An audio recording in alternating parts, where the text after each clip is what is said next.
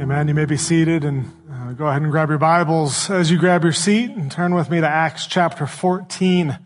We'll be reading verses 8 through 18. Uh, once again, that's Acts 14, verses 8 through 18. For those of you who may not know me, my name is Mike Kezrowski, and I have the privilege of serving as the lead pastor here at FAC. And if you're new or you have any questions regarding First Alliance or our family, I'd be happy to connect with you after service up front. I'd love the opportunity to uh, connect you to the rest of the church the best that I can. Um, but for our time now, let's go ahead and turn to God's Word and see what He would have to say to us. Once again, Acts 14, verses 8 through 18. Now at Lystra, there was a man uh, sitting who could not use his feet. He was crippled from birth and had never walked. He listened to Paul speaking. And Paul, looking intently at him and seeing that he had faith to be made well, said in a loud voice, stand upright on your feet. And he sprang up and began walking. And when the crowds saw that what Paul had done, they lifted up their voices, saying in Lycaonia, the gods have come down to us in the likenesses of men. Barnabas they called Zeus and Paul Hermes because he was the chief speaker. And the priest of Zeus, whose temple was at the uh, entrance to the city, brought oxen and garlands to the gates and wanted to offer sacrifice with the crowds. But when the apostles Barnabas and Paul heard of it, they tore their garments and rushed out into the crowd, crying out, Men, why are you doing these things? We also are men of like nature with you and we bring you good news that you should turn from these vain things to a living God who made the heaven and the earth and the sea and all that is in them. In past generations, he allowed all the nations to walk in their own ways, yet he did not leave himself without witness. For he did good by giving you rains from heaven and fruitful seasons, satisfying your hearts with food and gladness. Even with these words, they scarcely restrained the people from offering sacrifice to them. Would you pray with me as we begin? Heavenly Father, I recognize that I am only a man, like Paul and Barnabas. And we would ask, Father, uh, that where my words fall short, your Holy Spirit would bridge the gap. Uh, Lord, we know that my words are weak uh, and they have no power. And so, would the Holy Spirit um, come to my aid? And be with us. Would this be a dialogue between us and the Spirit this morning, Father? And would your words that you have inspired so long ago now be illuminated in this moment by the power of your Spirit? In your precious Son, Jesus' name we pray. Amen. If you're just joining us or recently joining us, we have been traveling through the book of Acts together uh, each week. And lately we've been tracking with Paul and Barnabas on their first missionary journey that will wrap up in a couple of weeks. Um, last week we saw an attempt made on Paul and Barnabas' life as they preached the gospel uh, the, in the city of Iconium.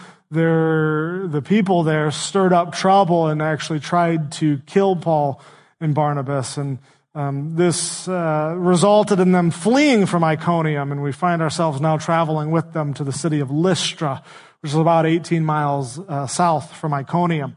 I believe that we've got an updated map that uh, you, you can take a look at for those of you who want to keep track of kind of where we've been so far and where we are um, now uh, on their first missionary journey. The, the first three verses that we read this morning really serve as a prelude to the interaction that Paul and Barnabas is going to have later on uh, in the passage. Verses 8 through 10 just set up the rest of the story. These first verses are very simple, really. Paul is preaching, and there is a man there who is listening in, in, in the company uh, who was crippled from birth uh, in the streets. And uh, th- this man who is crippled from birth hears Paul preaching, and there's something that Paul said. We don't know what it is, but in something that Paul said, the man had the faith to be healed. Uh, now, this doesn't mean that he had enough faith that his faith healed him. Uh, he just recognized that in Paul's message there was some kind of healing power available to him. And Paul looked right at him and was able to discern that. Uh, and Paul ends up healing this man who was crippled from birth. And what's interesting about these first couple of uh, verses is that we actually don't see a response or a reaction from this man who was crippled other than he just, he sprang up and he started walking. That's all, that's all we get. We don't know if he was happy. We don't know uh, if he was dancing for joy. Uh, we don't know what his reaction was other than he just got up and he started walking. We don't see a response. But we do see a response in the crowd because the passage is actually mainly about the crowd and the events that surround the crowd. The crowd in and of itself in this passage is a character in the story. And this miraculous healing amazes the crowd. Well, why wouldn't it? Right? What a remarkable event to witness. If you are one of the, the many in the crowd, what do you do with something like this? Because here's this crippled man who has been crippled from birth. We're in a small town and we know who this man is and we know that he's crippled and we know that he's never been able to walk. And then all of a sudden, this messenger, Paul, and his buddy Barnabas come strolling into town and they say something to this guy and he gets up and walks. We've known him to be crippled his entire life. And now something inexplicable has happened as he frolics down the road. What do you do with this? What do you do when you witness something that you saw with your own eyes yet remains unexplainable? I think we would do what everybody would do in a moment like that. We try and explain it. You try to make rational sense of it. Because our minds struggle with uncertainty, right? Our, uh, uh, with, with things that happen inexplicably. It makes us feel comfortable that things can happen in this life without explanation. And so it's natural for us to try and explain the unexplainable, which is exactly what happens in verse 11. The people recognize that they have seen, uh, they've just witnessed something supernatural. And so for them, logically, this power must have come uh, from a supernatural source. Mere humans can't do that. And so there has to be another explanation. The power has to come from somewhere else. And so in their logic, they actually elevate Paul. This is what they say. We've seen something supernatural. And the supernatural can't have human origin. Therefore, therefore, Paul must not be human. No, instead, the gods have come down in the flesh to, to look like humans to, to be with us. Now, now that actually sounds strikingly similar to Christianity, doesn't it? God in the flesh has come to be with us. Jesus Christ. And so you sit there and you say, they're onto something here. There has to be some kind of uh, supernatural source. Uh, however, we have to remember that this is a, this is a fully Gentile city. Uh, right? These are non-Jewish people. They have no ties to the one true God. And so, of course, as they tried to explain the unexplainable, you can't blame them for turning to false gods, the ones that they were familiar with. They knew nothing of Paul and Barnabas as God, the one true living God that we know today. But all their life, they have been exposed to and have been taught about the ancient Greek gods. And so they, they say that, that Barnabas, you must be Zeus, who's the God of thunder. He's known as the king of the gods. They most likely attributed Zeus to Barnabas because Barnabas was the older uh, of the two. And they say that Paul, you must be Hermes, who was the herald of the gods. Hermes was a messenger god, which makes sense because Paul is the one speaking in public here. The identification of Paul and Barnabas with Zeus and Hermes just makes sense in this area and in this context. Because Zeus was the most widely worshiped god, if you will, small g god in this region. In Lystra, there are several carvings and inscriptions and shrines devoted to the worship of Zeus and Hermes. Even in the text, we see this come out. In verse 13, we read that Zeus had his own temple at the entrance to the city. And so if you are taking a vacation to Lystra and you are driving into town, you come across that big sign that says, welcome to the city of Lystra. There is no welcome center though. The very first thing that you see is the temple to Zeus. You come through the city gates and you are greeted by this temple devoted to the worship of, of Zeus. It's the first thing you see when coming into town. And it becomes very evident to everyone who visits Lystra that Zeus is their God. What we see here is a classic example of idol worship at its finest. Ancient idol worship. And so the, the Lystran population uh, believe that Zeus and Hermes have actually shown themselves in the flesh and they respond accordingly. Right? They, in almost a frenzical manner, the crowds uh, together with the priest of the temple uh, come out and try and offer a sacrifice to Paul and Barnabas. They're like bringing out livestock and they're getting ready to kill this thing on the spot in order to worship their gods. Now imagine how easy it would be for Paul and Barnabas to take the praise that is so freely given to them. It would be easy for them to take advantage of the situation so that they could gain something in return. But no, this is not their intention. Instead, they try and set the record straight immediately, and they do so in dramatic fashion. You see, the people's reaction to Paul and Barnabas was dramatic as they begin to sacrifice right then and there. But Paul and Barnabas match their reaction with a dramatic response of their own. What do they do? They start ripping at their clothes. They start tearing their clothes off. Could you imagine if we were worshiping in this very room believing what we were doing was right and pure and holy and appropriate. And then only, and somebody just starts shouting out and ripping at their clothes, ripping their clothes off. That would get our attention. And it would stop us to do, to, to stop doing whatever we were doing.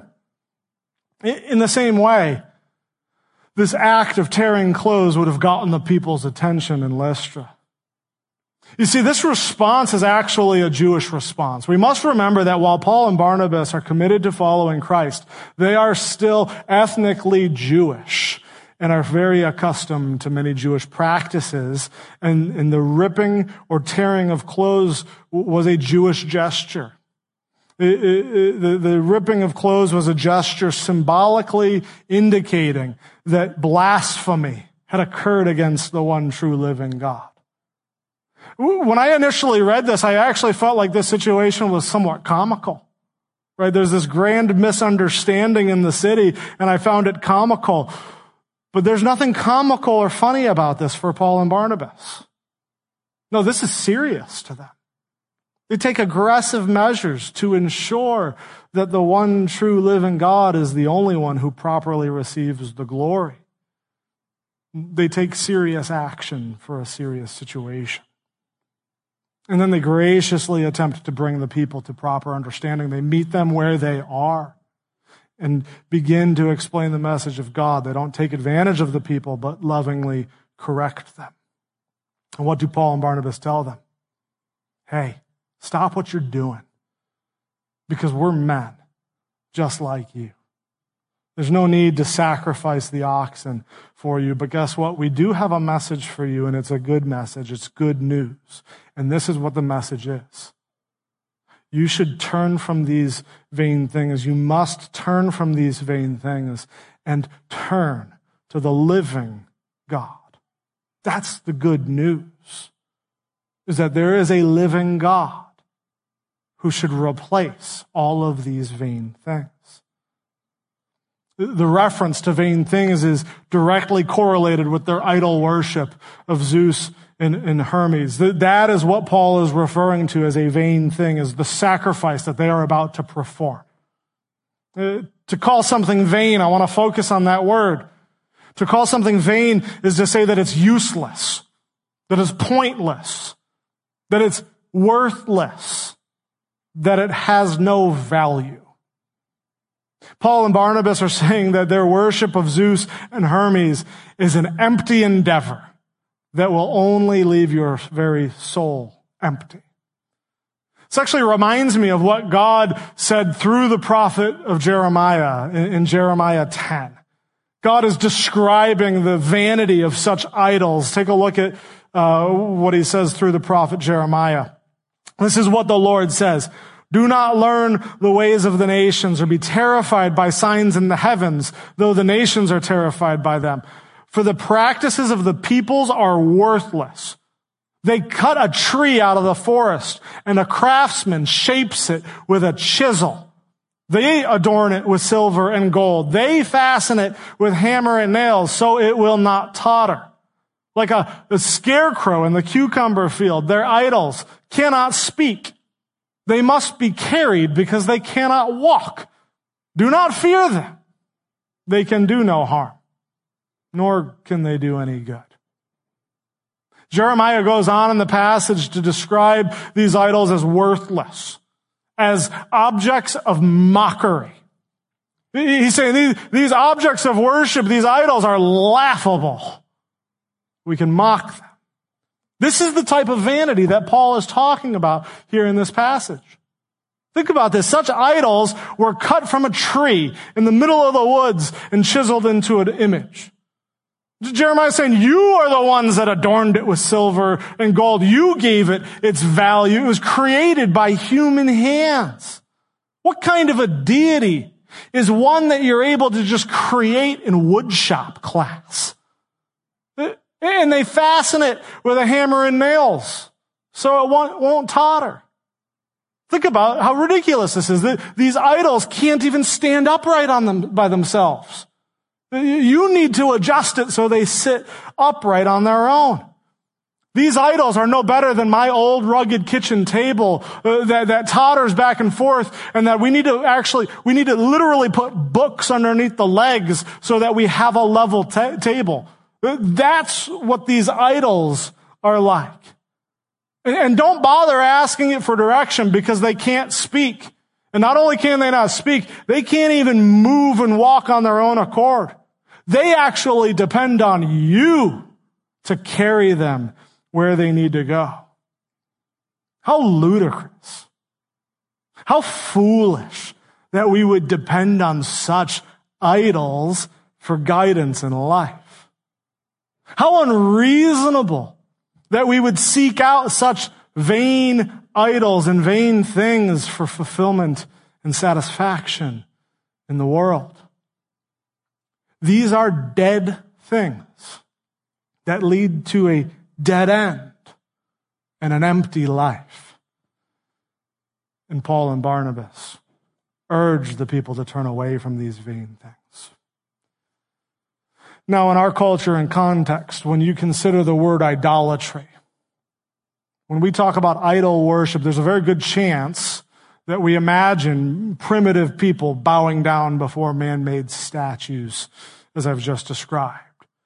Perhaps you picture shrines and you picture temples that were built specifically for the worship of idols and, and, and think, well, we certainly don't do that.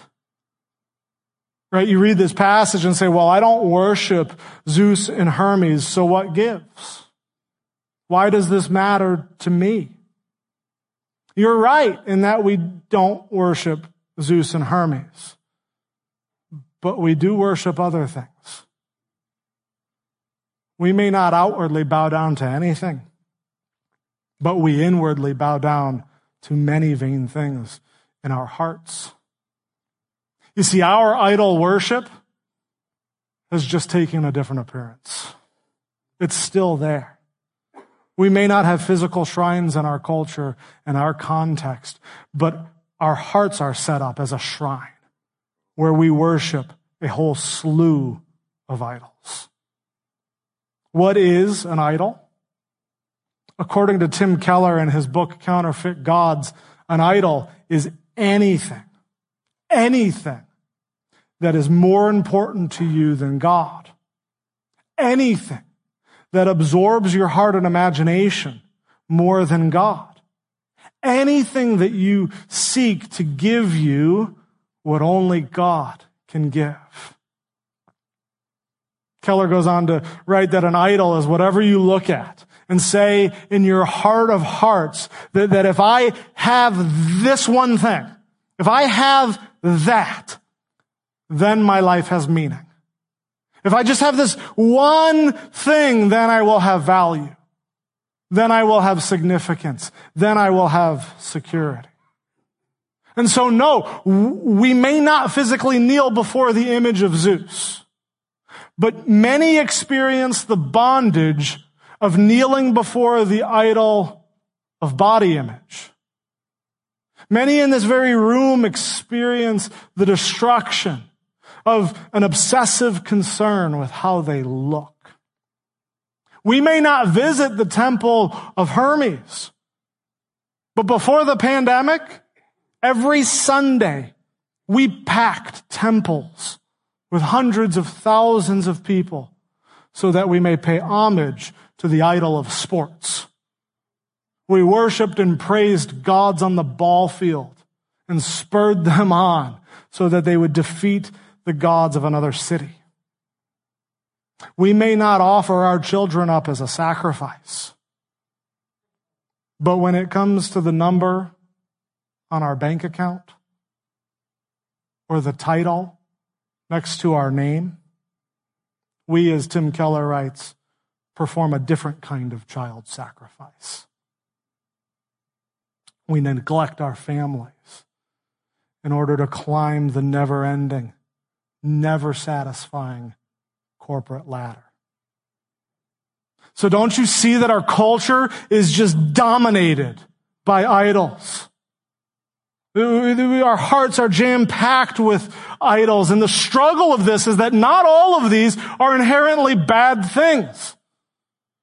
God is the maker of all. He created certain things for us to enjoy as a blessing. But the moment one of those things takes the throne and becomes the primary thing that replaces God on the throne of our hearts, it becomes an idol. And this is a problem because that throne belongs to God. And so what do we do? What is our responsibility? How do we respond to the problem that our hearts mass produce idols in our sin?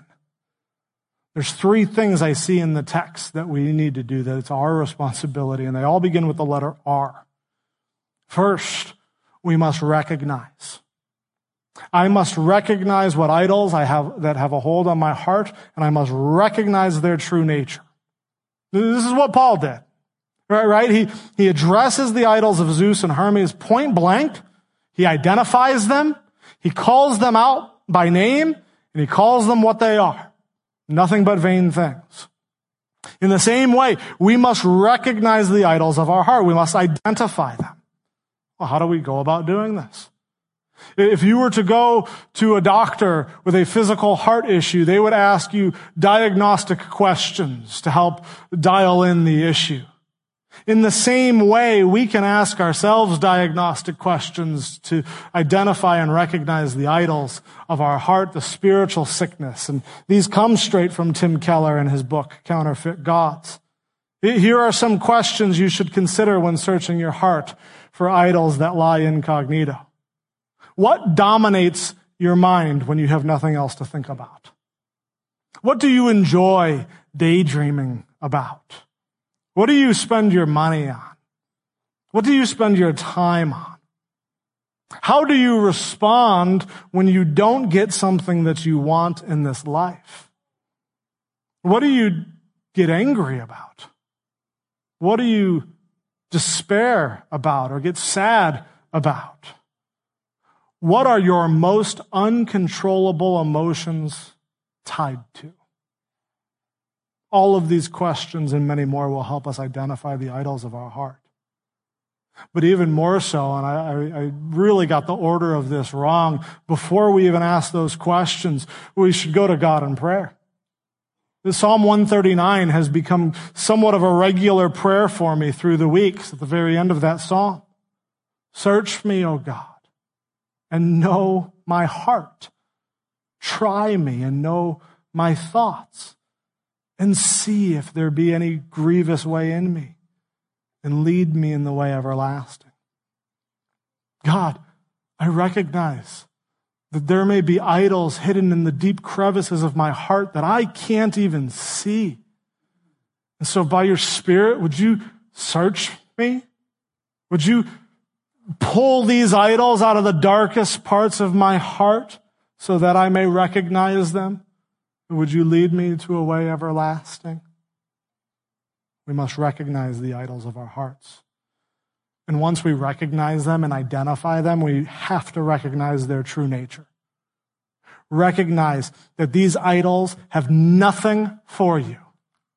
They, uh, just as Paul said, they are vain and empty things, and they are not only empty by their nature, but they are empty for where they take you to an endless void that is always draining your life and will never provide the life giving qualities that you crave. Such idols promise the world to us and only ever deliver ash in return. These idols call out to us and say, today is the day. Today is the day I'm finally going to fulfill you. Today is the day I'm finally going to satisfy you just as you, as I promised. But as the sun sets on another day, you're left empty once more, only to take another hopeless crack at it tomorrow. Recognize these idols in our hearts, in your hearts, and then recognize their true nature, that they are vain, empty, hopeless, worthless. Once we recognize, we must remove. Recognize and then remove. Paul tells the people of Lystra that such idol worship of Zeus and Hermes are vain things and that they should turn from them.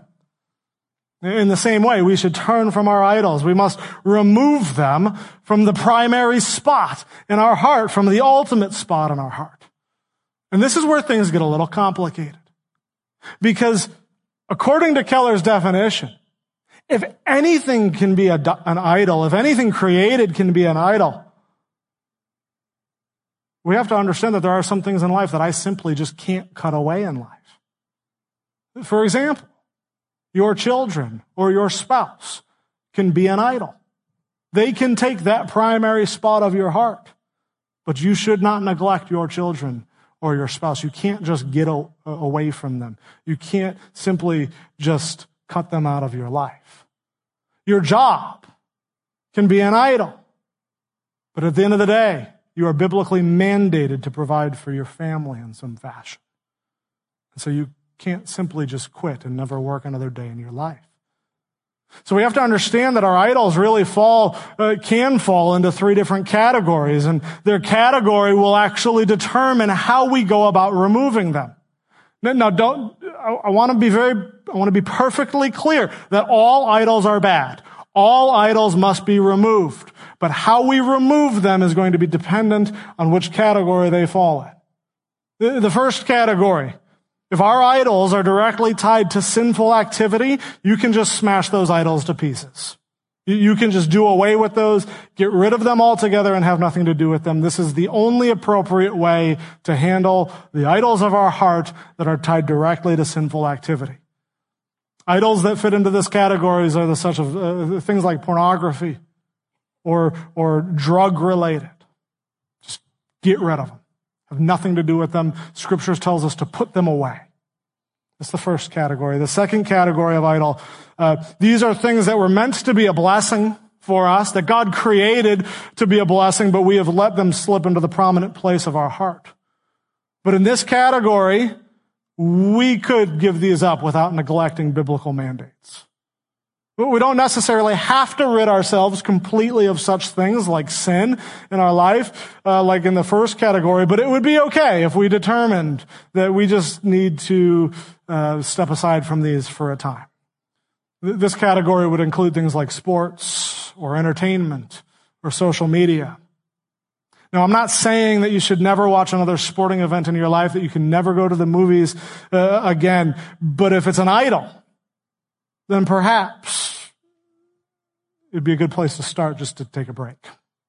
I'm just going to do without this for a while because it's become the most prominent in my heart. And the degree to which these kind of idols have on your heart will determine how drastically you need to act in removing them.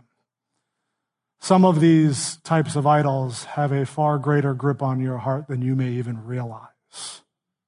And it can be very challenging to remove them from the primary spot. And finally, a third category of idol. It's these that are meant once again to be a blessing that once again we've let slip into the prominent place of our heart. But the difference here from the second category is that these are not simply just things that we can cut away. That we could, it's not things like, I'm just going to take a break from this for a while and this will fix the problem. No, these, these are things like family and our jobs, even money or food. If food is an idol, which it can be, you simply can't just stop eating forever. If your job is an idol, you can't just quit and never work a job again in your life. To cut these out completely would actually neglect biblical mandate. And so these are a little bit more tricky to remove. Because you have to experience life exposed to them with them without turning them into an idol. To remove these things from the prominent and ultimate place in your heart really comes down to your attitude towards them. It's all about attitude, but with these especially, it's, it's about your attitude. You, you can't just simply cut them out, so you have to change your mind about them. We have to go to God in prayer and say, God, I love my children, but would you help me to love you more?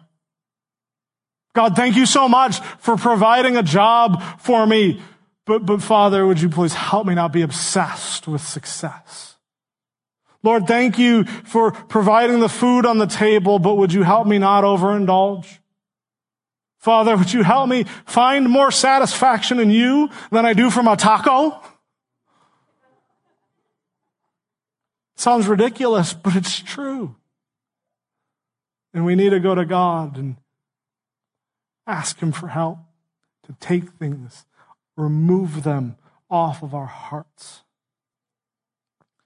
Once again, while there may be different categories of idols, we must remember that all are intruding on the throne that belongs to God, which brings us to a third step, and that is to replace.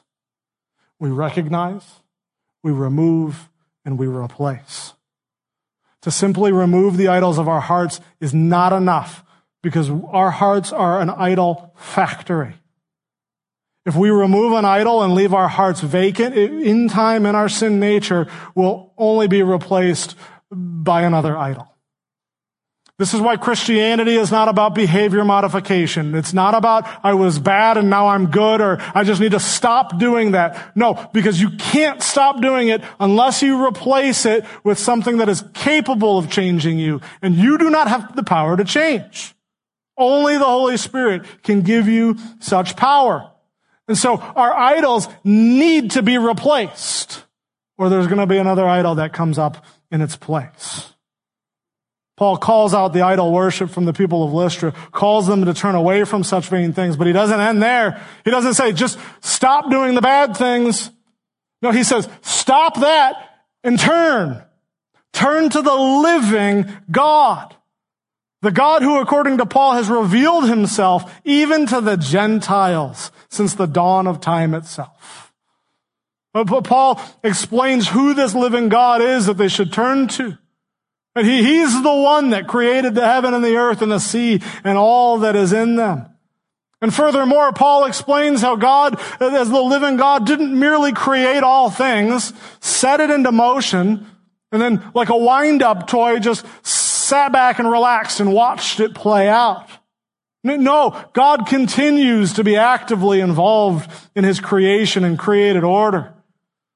Paul explains that God gave rains for a harvest, uh, which gave you food and it satisfied your hearts with gladness.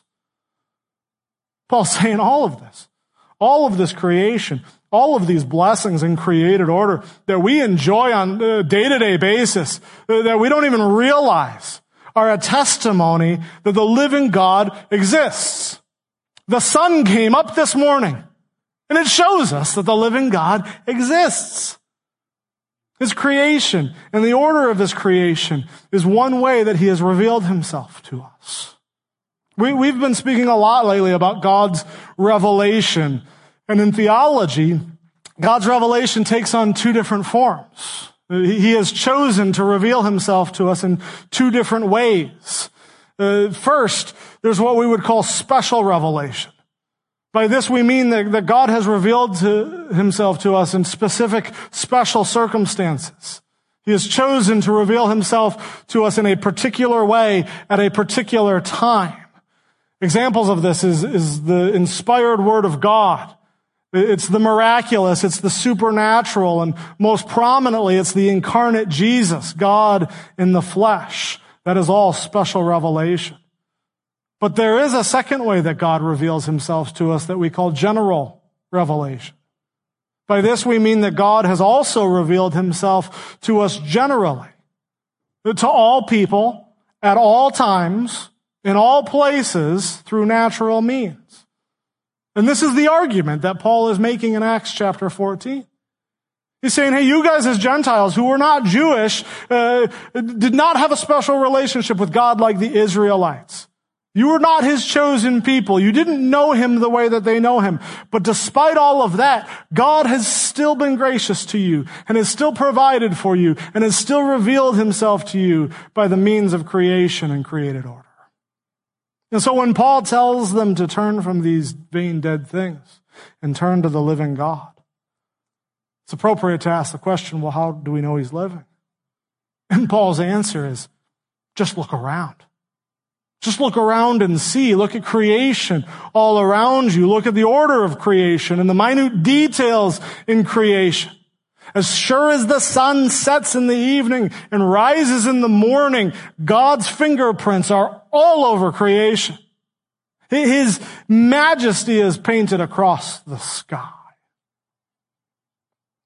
Last week, I read an article about a recent large scale survey of outer space. Astronomers uh, took to the cosmos in an attempt to find evidence of life beyond our planet. And they examined over 10 million star systems and they found no trace of alien life anywhere. This could tempt us to look up at the stars and say, why? What's the point of all of this? Why are there billions upon billions of galaxies with billions upon billions of stars with no observable life? What is the purpose of us as the only living creatures stranded on a lonesome island of a planet in the vastness of the universe, hurtling through space at 67,000 miles an hour? Paul says, the purpose of all of creation is to declare the majesty of the living God, to declare the majesty of his existence. Through general revelation, God is calling us to look around. He's shouting at us, I'm here. I'm here. See how I am here and see that I am all powerful and I am the living God and I am far superior than anything else you could stuff your heart with. Yet in our sinful idolatry, we replace the all powerful living God with vain things of the world, and our eyes are blinded to who He is. While He is standing right in front of us in the midst of creation, we do not see Him in our sin. We don't know Him, and we don't seek Him. And because we don't seek Him, God, in his love and mercy, seeks us. Jesus Christ in the flesh as God comes to us. And it's by Christ's power that we are enabled to turn from the dead and empty things of the world and turn to the living God and experience life as it was created to be experienced with God on the throne and us bowing at his feet to his glory and nothing else. Would you pray with me? Heavenly Father, we thank you for the ways that you have revealed yourself to us, the everyday reminders that you have placed on our path this very morning that speak to your glory and your majesty. I thank you, Father, uh, that while we didn't seek you and while we were at war with you and while we were rebellious towards you, you have gone to great lengths to reveal yourself to us in creation, in created order, and specifically in, in the man of Jesus Christ. And we praise you for that, Father. And I would ask that if there be any idols in my own heart, even this very week, that you would rip them from the throne and place yourself on there, Lord. This is a dangerous prayer, Father, but would you do what it takes to help us remove these idols so that you can take your proper place in glory? And in your holy name I pray. Amen.